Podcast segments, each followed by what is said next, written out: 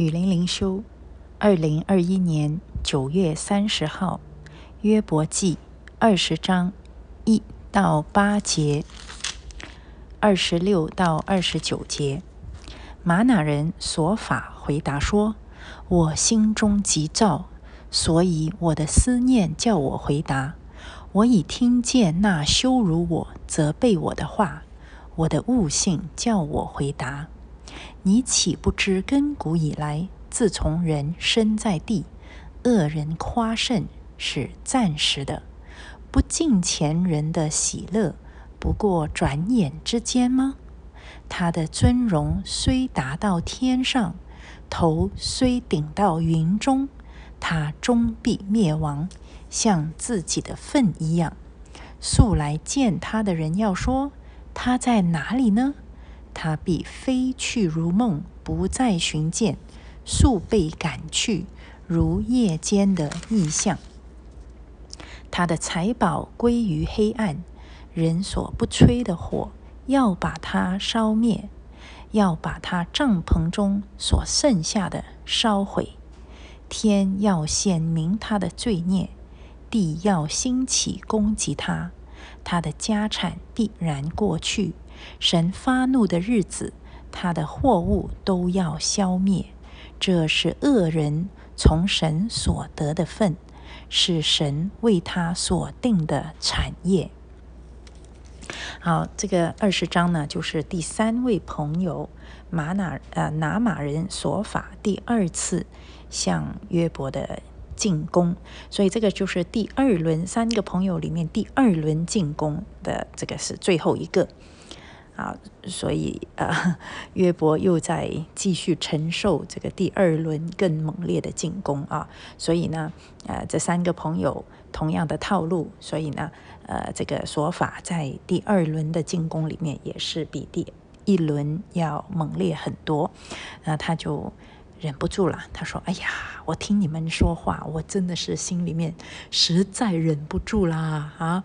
所以呢，我一定要回答，我一定要说你，而且啊，我已经可以预料到你会羞辱我的啊！你这个约伯啊，你就是一个狂傲的人。我从你怎么样来回应啊那两个朋友，我就知道你呢是不听劝的啊，所以。”你会羞辱我的，你会责备我的，可是我还是要说你，因为我很勇敢。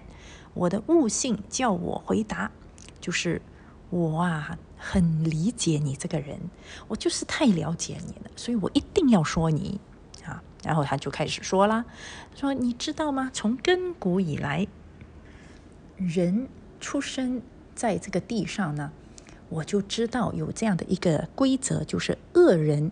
他如果可以夸胜的话，那都是暂时的；而不敬钱的人，他如果可以过得喜乐的话，那也只不过是转眼之间的。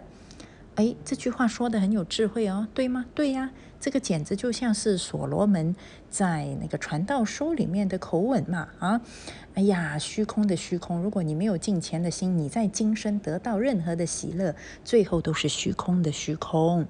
所以他说的没错。那经常也是啊，他们说的话都符合真理的。可是呢，我一直在强调，真理很多人都会说，就像背书这样子，你可以把一整本的书给背下来。可是你有了知识，不代表你有智慧。你可以很有圣经知识，很有对上帝的知识，也有人生的智慧，好像啊。可是呢，你的应用错了。那他这里错在哪里呢？道理对，应用错。就是说，他认为约伯就是那个恶人。所以你看，你以前不是过得很滋润、很厉害吗？啊，你以前牛羊成群，又有儿又有儿女，啊，又有很多的财产。可是你看，暂时的，是不是？所以你你这种恶人夸胜，那就是暂时的喽。还有啊，不敬钱的喜乐，不过是转眼之间。你看你现在不喜乐了是吗？你一切都失去了啊，那证明你是不敬钱的人哦。啊，他的尊荣虽然达到天上，头顶到云中，所以好像很厉害哦。可是呢，终必灭亡，还像自己的粪一样，哇，很大的羞辱啊。还有他素来见他的人要说他在哪里呢？你看这个这种人是啊，他的就是说他的呃喜乐啊，他的地位。他的整个人生的意义就是飞去如梦，不再寻见，数倍赶去如夜间的意象。这个听起来真的是都是呃，就跟圣经其他地方的智慧是一样的。可是他如果把这个，他现在就是面对约伯来说嘛，而且是在约伯已经遭难的时候，他这样说。那么有智慧的话，你应用错误就变成是毫无智慧的话了啊！这个是智慧的反面。那如果比如说啊，约伯是在啊风光的时候。有有有有牛羊，有儿女，有财产，一切都很好的时候，而约伯表现得很不敬虔，啊，很狂傲。这种时候，如果这个朋友站出来说这番话，那我就竖起大拇指说：“你真厉害啊！第一，你有勇气，你对一个狂傲的、富裕的人说这样的话，指出他的问题，那是充满勇气，是不是？第二，你有智慧。”因为你在他的啊富裕、光鲜亮丽的啊表象背后看到他的这种喜乐不过是虚空的，是暂时的，所以呢，你很有智慧啊！你看到表象背后这个实质的问题。第三，你有远见，就是说我看得出你的这些喜乐不过是暂时的，即使你今生得不到呃神的呃愤怒，你。将来也会有神的审判，那我就说你有永恒的眼光，你厉害啊！可是现在不是，约伯在风光的时候，他跟约伯是好朋友，肯定没有指责约伯。那现在约伯倒霉了，一切都失去了，哦，你就来指责他，哦，你就说你必如梦飞去，不再寻见，数被赶去如夜间的异象。同样的话，在不同的状况说出来，就表示。完全相反的效果，就是你这个人既没有胆量，因为你对着一个这么弱的一个贫病交加的人说指责的话，需要勇气吗？当然不需要勇气了哈。所以你又没有勇气。第二，又没有智慧，因为你完全错误的诠释、错误的解释，呃，这个神的赐福和降灾、人生的这个，嗯，人生的得意和人生的灾难，你完全是错误的解释，所以没有智慧。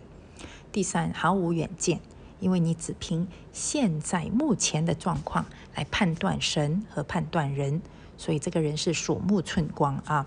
所以说的话很对，你不要听他单单，你不可以只听一个人说什么话，你要听他说这番话是在诠释一个什么状况，是在怎么样的情况底下说这番话，怎么解释，怎么应用，才能看出一个人的智慧啊。所以大道理一套一套的人，不一定就是有智慧的人呐。然后呢，在二十六节他就说。他的财宝归于黑暗，人所不吹的火要把它烧灭，他的帐篷要所剩下的都要烧毁啊！天要显明他的罪孽，地要兴起来攻击他，他的家产必然过去。他说的这番话，完全就是嗯，切合了约伯的遭遇，是不是？约伯确实遭遇了那么大的不幸，可是约伯所遭遇的不幸，你都不知道背后是什么原因。你没有看到约伯有行恶，你没有看到约伯做出了，就是嗯配得这么样的灾难的事情，而你用他的灾难本身，不是他的行为，不是他的品格，而是用他的灾难来指责他，来嘲笑他，这个是极其卑劣的啊！所以一个人如果是你去你去指责人，你要看他指责什么。你有错误的行为，我指出来很好；你的态度不好，我提醒你也可以啊。你说的话哪里有错，我指出来也是好的。可是你的遭遇很不幸，我指出来来嘲笑你的遭遇，这个就很卑劣了啊。或者有些人有残疾，哇，我用你不幸的这个身体的残疾来说你。活该啊！你一定是犯了罪，这个就很卑劣、很肤浅。所以呢，我们不能够用人所不能改变的状况去嘲笑他或者指责他，我们只能够以他所选择的东西去指责他。他的行为是出于他的选择，他的言行举止是出于他的选择，他的品格也是出于他的选择。我们都可以去指责、去提醒。可是他的不幸遭遇，这个不是他能够选择的，你就不能够用这个去指控他。